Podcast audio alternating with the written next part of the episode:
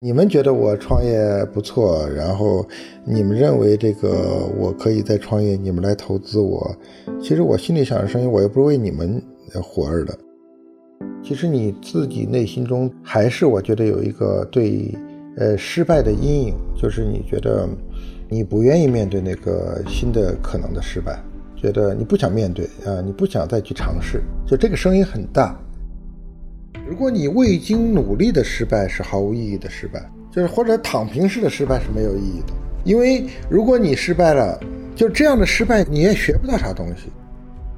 所以你没有办法，那我们必须去经历外界的牵引，我们必须要去非常投入的做事，我们必须要去创造，然后经历失败和痛苦，慢慢有一天就哦，我的自己就在这样不停不停的就往前走。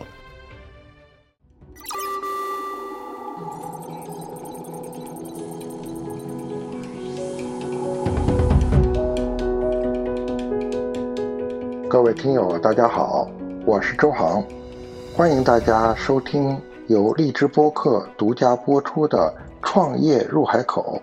如果大家喜欢的话，欢迎大家持续订阅。我觉得，其实人在我们人的一辈子的发展，他都在慢慢的悟到属于我们自己的道理。并且慢慢的变成我们自己可以判断我们的行事标准，判断我们说，哎，我这件事做的对不对，有价值没有价值，呃，我快乐不快乐的一个标准。然后呢，用它来代替那些社会评价啊，那些他人的眼光啊，那些这个东西。所以我觉得，其实这就是我们人自我发展、自我成长的一个很核心的部分，就从自我的。概念、自我的评价标准代替别人的评价标准。嗯，我非常的认同。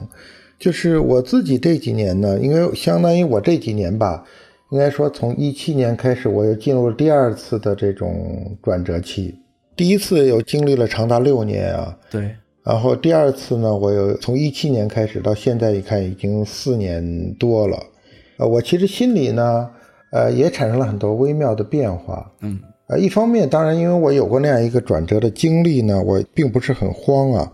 很多人外界的标准说：“哎呀，周航，你还不再次创业啊？如果你创业，我们就一定怎么怎么样啊？”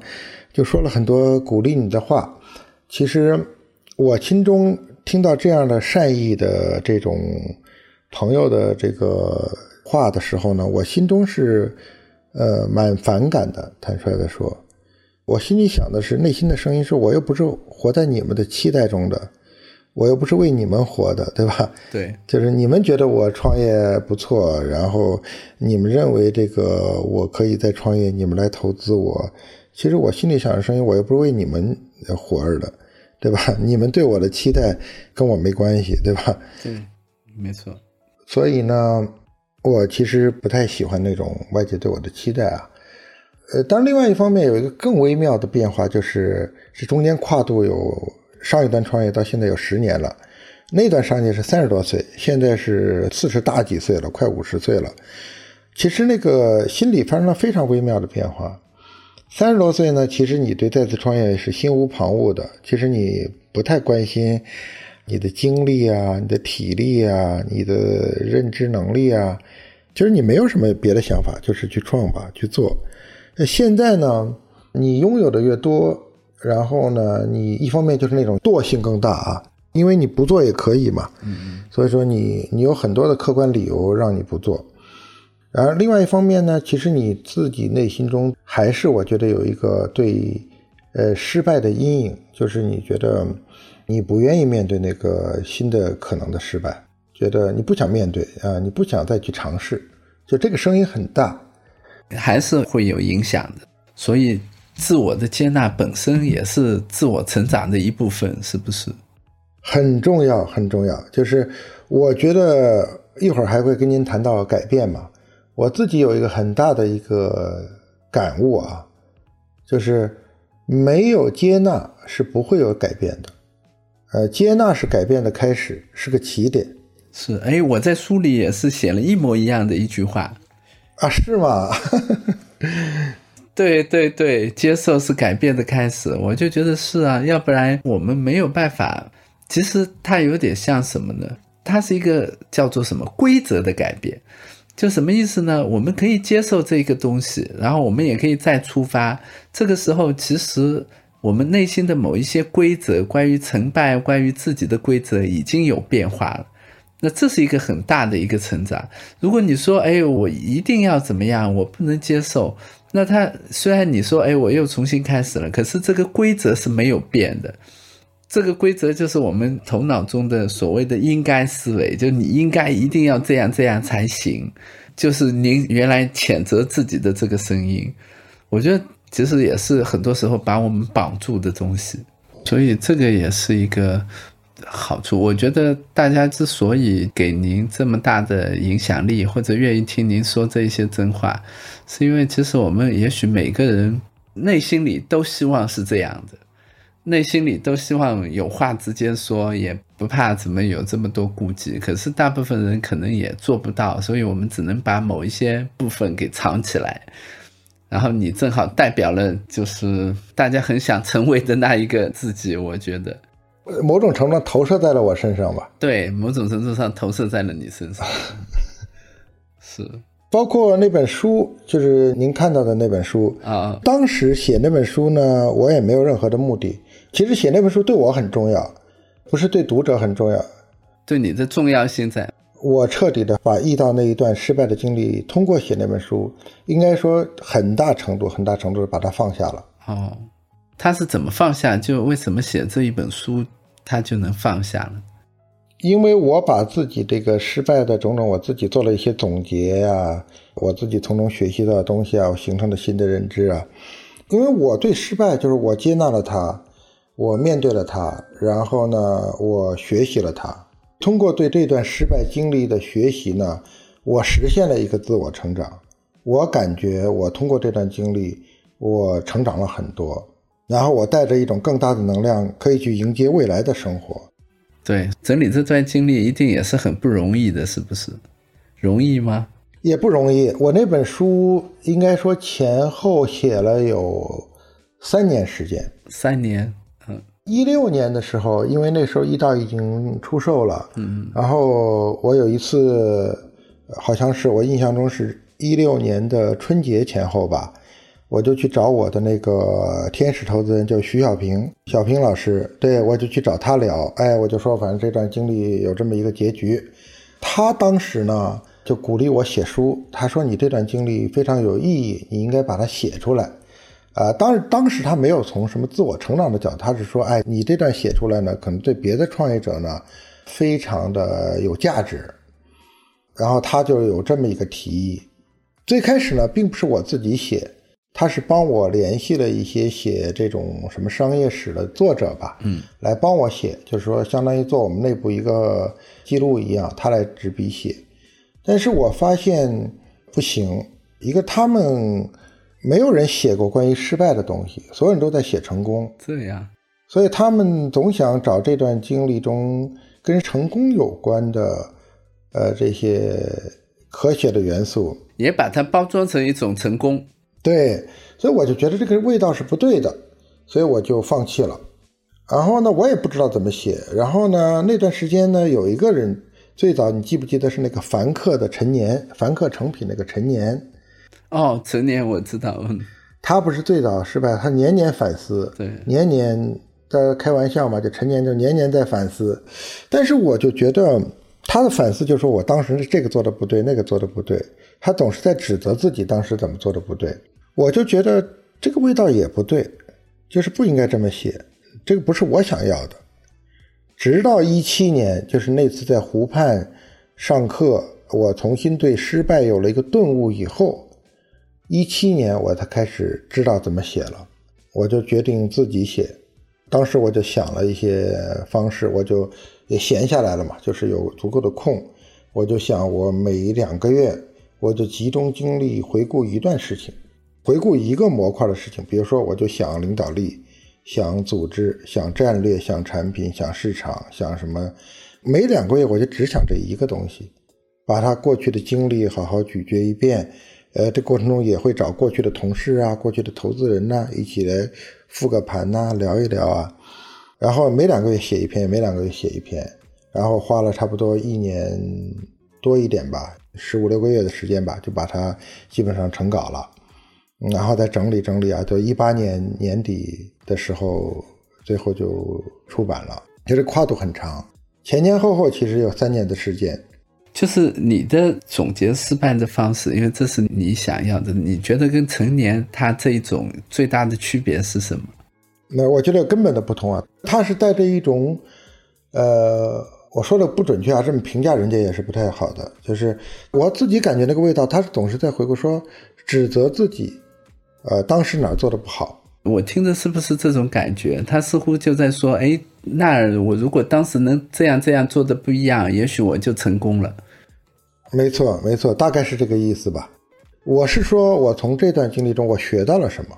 哦，所以我听你说这样说的时候，其实你说你还是会输，可是你内心里是有一种骄傲的，是不是这样？谈不上骄傲，我是觉得是一种接纳，就是说我不会因为那样做会输而放弃我自我的那些东西。就你找到了比所谓成功或失败更重要的东西，因为你觉得就算是这样，我还是会坚持的，因为这是你的价值观。对，这是我的价值观。我对那样只有那样做才赢的这种成功，我一点都不羡慕，也一点都不想要。所以你的总结这个失败，其实是帮助你发现了自己的这一个部分。对，我觉得哎，您说的对，就是我对这个失败的这个所谓的总结啊，或者这个学习啊、复盘的过程中呢，我觉得很大的一个收获就是我对自我的认识更多了，嗯，然后对自我的接纳程度也高多了。我的感觉也是这样，因为其实自我它是有很多面的，它就是我们情境的产物。也许在这一个位置，我们就是表现成这样，然后在那个位置，我们又是那样。可是您讲的，我觉得是特别重要的，就是所有这些变化的东西里呢，又有哪一些东西是我们坚信它不会变，或者说我们不愿意怎么说呢？无论给我们怎么样的回报，我们都不愿意去放弃它的。这是我们，我们一旦找到这个东西，就有一种坚实的感觉，说哦，这就是我。就其他外部的，也许还是有很多东西会变，可是这一个东西，我觉得它是我很重要的部分。而您这一个经历呢，它是通过失败来的，呃，通过总结你的这个失败来的。所以我在这，我想航叔有一个问题，我要跟你探讨一下哈。嗯，我觉得，因为你提的这一个，其实是一个特别有趣的理念。说，因为我们今天的讨论叫叫什么创业和自我发展。那作为一个创业者，他能更好的认识了我自己是一个什么样的人，或者能更接纳自己作为一个创业的成就吗？我是认同的这一点，嗯因为回到我们刚才说的，如果说我们认同一个理念，说创业的终极目标是为了自我的成长，或者叫自我的发展。那你不认识自我，你怎么去谈得上自我的成长和发展呢？你发展的是啥呢？对吧？你发展的是自我，呃，首先你是个独特的我，这世界上独一无二的，对吧？前无古人后无来者的一个我，你不认识这一点，你怎么去发展它呢？你不能按照一个模子去发展是说中国的一个什么什么创业者啊，你不能说啊中国的创业者的几种模式，没有这个东西。每一个人都是如此的鲜活，如此的不同，嗯，所以我认为，要想谈到个人的自我发展的话呢，认识自我也是个起点性的东西。所以，其实这是一个很很特别的一个观点哈。就我我相信，也许您的这个听众里也有很多的创业者，胡派啊或者阿里，不是经常有一句话叫“借假修真，借假修真”。所谓的假，就是这个我们在创业或者做的这些事；所以所谓的真，就是比如说我们在这的一个自我发展。可是真的到某一些时刻，说，哎，我们把自我发展，把我们更好的认识自己当做一种成就，它是不太容易。为什么呢？如果我们真的把自我的发展，把认识自己当做一个成就呢，你就会发现有一个特别有趣的，就是成功或者失败对他来说。都是同样的素材，甚至失败，它作为一个认识自我的素材，还要更有利一点。嗯，可以这么说。对，是不是？所以他还是要更有利一点，因为他就要把你这个刨开了，就怎么样，让你去面对内心的一些很痛苦的一些东西、一些选择。对，所以从这个角度来说，我觉得也许失败对于我们的意义就是，它让我们更清楚说，我是一个什么样的人，我追求的东西是什么，我在坚持的东西是什么。我觉得您刚才讲的有一句我特别感动的，就你说，哪怕重来一遍，我是这样的人，所以这个打仗也可能还是打成这样。因为哪怕有一些手段你知道了，说我这样做也许赢的概率会更大一点，你也不会去做，就那就不是你了。呃，是的，对这个，我觉得呢，就是这个是个悖论啊，说呃，如果自我成长是一个目标的话呢。呃，那有可能你经历过的失败也比成功对认识自我可能更有价值。那但是没有经过努力的失败是毫无意义的。对，你得全身的投入进去。对，如果你未经努力的失败是毫无意义的失败，是就是或者躺平式的失败是没有意义的。是，因为如果你失败了。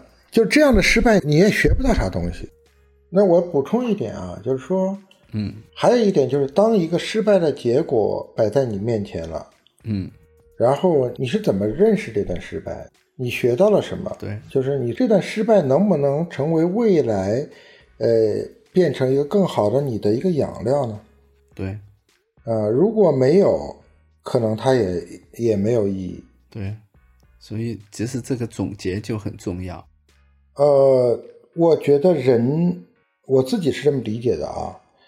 呃，我觉得很多时候呢，第一是大家对创业的意义的理解的不同，很少有人想自我的改变，很多人都是追求说，我就追求，呃，事情的成功，成败吧，就是这个事情的成功，我是不需要改变的，我就是我，对吧？对，嗯，但是我刚才分享的时候。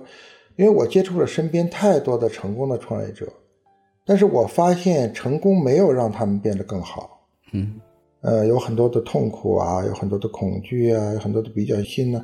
他们甚至还有更多的副作用，比如成功会让一个人更狂妄，所以他的自我没有成长，从某种程度上，对吧？他变得更自大。对，他总想的是我这套是可行的，我这套东西是可以放之四海而皆准的。我只需要复制我的成功就可以了，呃，所以我就觉得，哦，那成功会让一个人有更大的能量，你有能量做更多的事情，获得更大的成功，但成功并不能让一个人有自我成长和发展。嗯，从这点来说，我觉得失败有可能是比成功从自我发展的意义上来说，呃，失败是比成功更有意义的。他就逼着你得去面对这件事。对，面对那个不堪的自己啊，就也许成功就不需要面对。没错，没错。对，就成功，成功你无所谓，我不面对也行。你看，反正我这么成功了。对，失败你不面对也不行啊，你就得去面对这件事。他就逼着你一定要到这个情境里。哎，对，说的太对了，就是只有失败才会把你自己逼到墙角里去。你只能面对了，对对，成功不会的，是成功无所谓，反正我们就在做事就好了。对，所以我觉得失败是对自我成长是更有意义的。对，呃，比如说有一段是大家反应比较有共鸣的，就是我在谈到领导力的那一段。嗯，谈到领导力，我就说领导力就是爱人的能力，爱别人的能力。这段是谈的是有一些呃蛮好的地方。但是他没有深入下去。您怕的是什么？就是没有谈到是。您的担心是什么？我没有担心，我觉得一个是当时自己的功力不够，就是在这方面是没有深入下去。嗯。或者当时我觉得我能够领会到那一点，我觉得已经非常棒了。但是我的功力还是不够，就是没有深入下去。呃，我这个课题也是这几年也是带着这个问题在不断的往前走的。嗯，就是关于我们和他人的关系。对，OK。您刚才说你在其中有一些你的怎么说呢？就去面对这个问题，有一些你的痛苦。有，就是就觉得我非常不愿意面对的问题，就是自己是一个呃别人不喜欢的人。哦，那在创业经历里会有这种感觉吗？哎呦，无无处不在，天天时时刻刻。这样，嗯，因为你在团队中，在公司中很苛刻，然后你对别人有很大的压力，很挑剔，很多的要求，然后这个，因为我的要求啊，呃，其实是让人挺难受的，就是因为我自己是一个做什么事情都要与众不同，这个要求如果你传导给别人呢，就是让别人非常的难受，因为。并不是所有人都这样，甚至大多数人都不是这样。说你非要逼着人家想出一个不一样的东西，对大多数人来说太痛苦了，都不知道怎么想。这个要求是非常让人难受的，会让大家有很大的挫败感。哦，我觉得也还是很特别。所以您您是对他们有一些歉疚吗？嗯。有一点吧，但是我并没有把这个注意力是放在对他们的歉疚上，因为这已经过去了嘛。我也跟他们道过歉啊。我也记得有一次，呃，过了一年吧，我把老的团队春节的时候组织过一次聚会，呃，然后我还当众给大家道过歉。哦，但是我觉得这个道歉本身的价值或者意义不是很大，因为你除了表达了一个善意之外，呃。我觉得更重要的是往未来看，就是如果我有一些新的顿悟、新的感悟，我以后在跟人的关系上能不能有一个改变了？嗯，这点更有意义。OK，所以你看，就有了一个旧课题的结束，我们又带来了一个新的课题，这也是特别好的地方。对，就像一个创业者是要连续创业，我们。对于我们每个人的人生，对于我们的自我发展，我们都不得不成为一个连续创业者。我回到最开始哈，说到那个情绪和理性的这个关系哈，因为我认识的这个创业者呢，正好我觉得经历过几次经历哈。你看我对创了两段业，就是第一段在广东传统行业跟哥哥算是家族吧，就是一起创业，后来又到互联网行业来创业，嗯。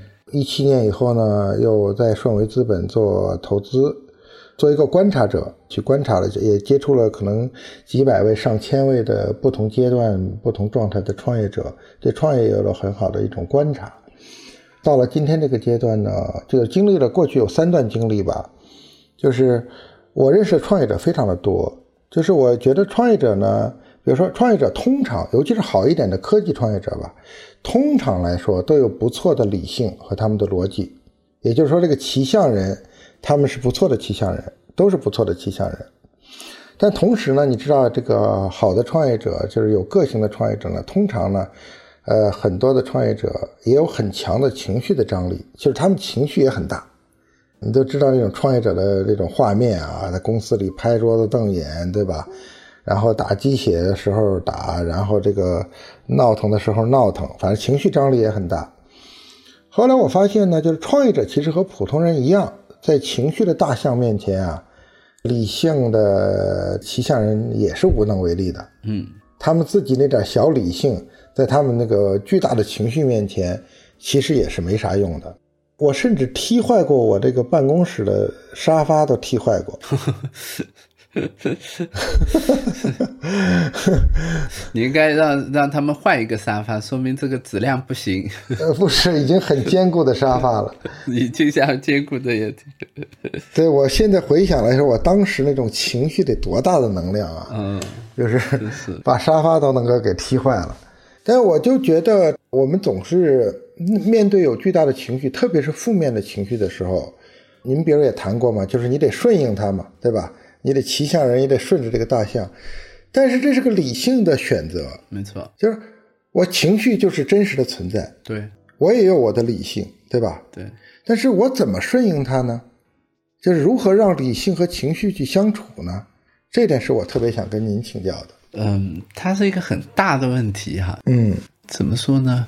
理性和情绪它是怎么能够相处？我自己的感觉是这样哈，理性和情绪啊，就是这个情绪和情感啊，它其实是有很大的价值的。然后它的价值就是它是一个动力，它是我们能够提供一个叫做什么？我们一个投入度，它是我们生命活力的一个象征。如果说它完全没有情感啊，没有这个东西啊，也许我们整个就变得死气沉沉。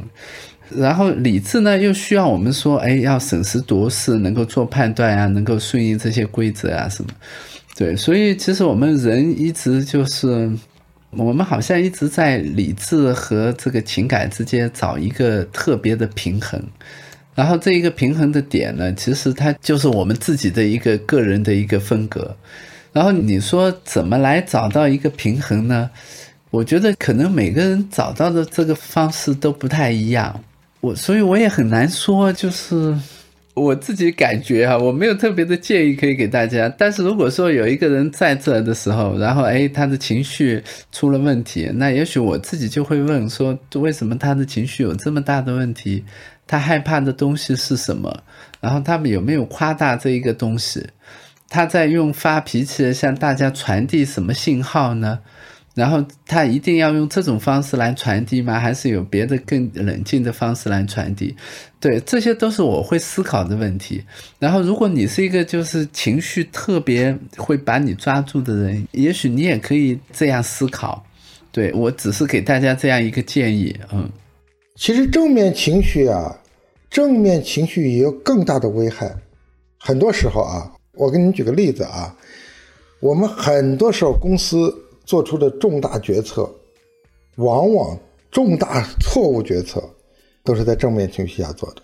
就是那个美国的心理学家还写过一本书，他就专门讲这种乐观偏见的，就是说一种乐观就会把人完全。给遮住，然后呢，让我们看不到更全面的东西。对，因为我更多的是从我真实生活中来的一些观察和我自己的一些感悟啊。比如我看到的很多企业做出的重大决策，往往都是在极度乐观的时候，公司刚上市了啊，现金非常多呀，把竞争对手都打败了，然后这个时候呢就开始冒进，这个时候就会往往就会为未来的失败埋下一个巨大的隐患。所以我回到过来说呢，就是为什么不用正面和负面呢？我觉得，如果我们对情绪有一个比较中立的、中性的一个看法，然后当情绪来的时候呢，我们不要试图去控制这个情绪，因为它情绪是一种巨大的能量嘛。说我赶紧把情绪这个阀门关掉，你是关不掉的。对，呃，你不向外发泄，就会向内来来压抑，或者说来攻击你自己。所以我觉得情绪，如果我们认识了它是一种能量的时候呢，好，我们就应该让情绪安在在这里。然后呢，你要找到一个，如果你首先意识到你自己处在一种情绪中，也还不要指责他，说我现在又负面了，我现在又爆炸了。对吧？先不要指责他，先好好的跟他安在一会儿，跟他相处一段时间。如果我说你让这个情绪在一个空间里，在一个场景里，让他能够流淌出来，或者能够能够发泄出来，就是你得给情绪一个空间，呃，时空吧，都需要给。没错。然后呢，因为如果你意识到了说，在巨大的情绪能量面前，其实理性其实这个能量是很弱的。我换一个比喻，刚才您说的是。呃，你们心理学界这个大象和骑象人的关系啊，其实我会觉得应该有一个比喻，就是说，你看一个汽车，它首先那个情绪有可能就是那个发动机，它是提供动力的源泉，那个理性就是那个方向盘，说决定往哪开，对吧？对，我觉得是这样，就说是这么说啊，但是我们其实这个也是很理性的讨论，其实到了那个时候，也许就完全就不是这么回事了。对对，所以这也是人有趣的地方，我觉得。就怎么说呢？就每一个人他找到的平衡方式，就代表了他的某种特点哈。我觉得这是一个很有趣的，就是哦，原来他就是一个这样的人，他就会这样做。然后他这样做背后又有他的某种渴望和害怕在。就是关于如何让这个理性和这个情绪相处，可能这是一个更值得我们持续去探讨的话题啊。对对对。我还想问一个，是关于这个自我发展哈。其实刚才我们聊了很多自我发展，呃，其实我现在脑子里还是有一点模糊的，就是到底这个自我发展，嗯，站在您专家的这个眼里啊，这个学者的眼里，到底，呃，自我发展可以定义吗？就是什么是人的自我发展呢？嗯，我觉得某种程度上，它有一些规律。然后这个规律是什么呢？就是一般来说，当我们一个人说我们既能接纳很多外界的信息，接纳别人的看法，同时我们又能不被这种外界的信息看法所左右，然后我们能找到某一个特别的位置，说对，这就是我相信的东西，这是我的信念。可是我也知道你是怎么想的，然后这些想法里有用的东西我也能接收。我觉得这是一个特别好的状态，所以我觉得其实从某种程度上，这也是我们说就是自我发展的一个标志。就这个标志是什么呢？我觉得最核心的标志是我们找到了一个我们和外界和他人相处的方式，在这种相处的方式里，我内心的规则是不会容易轻易的就被别人的想法所代替的。嗯，我有一个我自己的标准，我觉得这是我们一生都在发展出来的一个东西。OK，刚才您谈到认识了自我，坚持有一个很强大的坚持，然后呢，改变又意味着什么？为什么人需要改变呢？既然都坚持了，为什么还需要改变呢？我觉得也许他坚持的是一种，就比如说，好是吧？我我觉得如果说自我发展，我就特别想用你刚才的这个例子。你看，你原来在想说，哎，我这个失败是怎么样的一个东西？然后我要怎么去？就是其实你刚才举的例子是一个完整的自我发展的一个过程。这个过程是怎么样的？我听到的就是，好，原来的生活是这样，是一个我有足够的这个资本可以躺平，可是我又发现说我必须去接受挑战，所以我就去了，我就出发了。出发着呢，慢慢的经历很多事，经历很多压力，经历很多的成功的喜悦和失败的痛苦，到某一个节点，说这件事结束了。我甚至也不觉得它是一个失败，我觉得它是以这种方式结束了。那结束了以后，我们就必须要去给这件事情一个一个总结，要不然我们就心里放不下它，就好像它关系到我怎么看这件事，就关系到我是一个什么样的人。然后这个时候呢，就有有很多人他会有各种各样潜在的看法，就比如说，哎，这是你没有做成功啊，然后也许你怎么样啊，然后也也许你只是某一些事上没有做好，你还是很不错的人啊，就各种各样。可是我们还是得从中我们找出一个我们能接受的一个东西，就是我们对这件事有一个意义的诠释。然后你就讲。对我的意义的诠释，就是他帮助我重新发现了自我，那是一个很大的飞跃，就是他是从原来的事情到说，哦，我我找到了这个事的意义，然后能把失败放到一个它可以归置的地方，是一个很大的飞跃，就是这个故事，它变成了我们可以对您来说也是一个就是自我的一部分，可以接受为自我一部分的故事。所以我们就在做这件事，可是这件事它是一个终点吗？那也不是了，那又会变成，比如说，哎，我跟他人的关系，我其实没有把它纳入到我这个故事的体系里，我也有做的不够的地方，所以它又是一个开放的。这个开放本身就意味着改变。我们所谓的坚持，就是，哎，我找到的意义，在这个时候，至少对我来说是一个特别有意义的领悟。这就是一个，无论你别人怎么说，就像您刚才说的，无论别人怎么说，无所谓啊。我找到的就是一个我能依靠的，我就是这样一个人，对我是特别的领悟。我觉得这就是所谓的坚持和改变的一个辩证法。OK，呃，您提到那点啊，我觉得一定要跟这个我们的听众说，呃，有一点对我是很有启发的，就是改变要有一个真实的目标作为牵引。对。对，我不知道原话应该不是这个啊，大概就是这个意思，一定要有个真实的目标。没错，如果你只是说我有一个什么要改变，但是通常是改变不了的。对，我觉得这个很重要，这就是为什么说创业和自我发展，说我们说就好像我们刚才在讲说，哎，自我发展它本身也是一个很重要的目标。可是你只是追求自我发展，那是很空泛的东西。你必须还是很真实的投入去创业，比如说去做什么事情，然后这个自我才会不停的发展，是不是？就它哪怕是一个目标，你也不能只是奔着它去，要不然它就没有内容了。对，自我发展是一个状态，它没有办法做一个目标来。对，它不能是一个目标。没错，没错，没错。所以你没有办法，那我们必须去经历外界的牵引，我们必须要去非常投入的做事，我们必须要去创造，然后经历失败和痛苦，慢慢有一天就哦，我的自己就在这样不停不停的就往前走了。嗯，从这点意义上说，创造性快乐可能会对自我的发展来说，呃，创造性要比消费性的价值大多了，有意义的多。对，我觉得是这样。嗯嗯，好，好，好，那非常的好啊！今天我觉得很高兴啊，也这个和海鲜老师呃聊了这么久，然后我自己其实，在脑子里对自我发展有了一个更多的认识。呃，但是我觉得自我发展是一个很大的话题，是个陪伴终身的话题。可能我想，是不是以后有机会继续和海贤老师再来隔一段时间啊，再跟您汇报汇报这段时间又有些什么新的自我发展了，然后再跟您来交流交流。好呀，就是希望有机会再跟您再交流哈，也跟您的这个听众问好。就大家如果有兴趣，可以去读读《我的了不起的我》这本书。但是呢，其实对我自己来说，虽然我是一个研究自我发展的专家，它永远也还是一个谜，它是一个没有止境的一个东西。我们总是在不停的发现，不停的发现。